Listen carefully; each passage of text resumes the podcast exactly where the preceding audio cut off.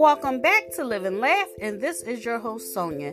And today's story is Everyone Has a Story. A young man in his 20s was seeing out from the train's window and shouted, Father, look at the trees, they're going behind. The young man's father smiled at the man, and a young couple sitting nearby looked at the young man's childish comment with pity.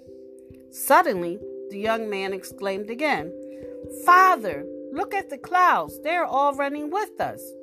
The couple couldn't resist and said to the old man, Why don't you take your son to a good doctor? The old man smiled and said, We did. We are just coming from the hospital. My son was blind from birth and just got his vision today. Every person in this world has a story. Don't judge people before you truly know them.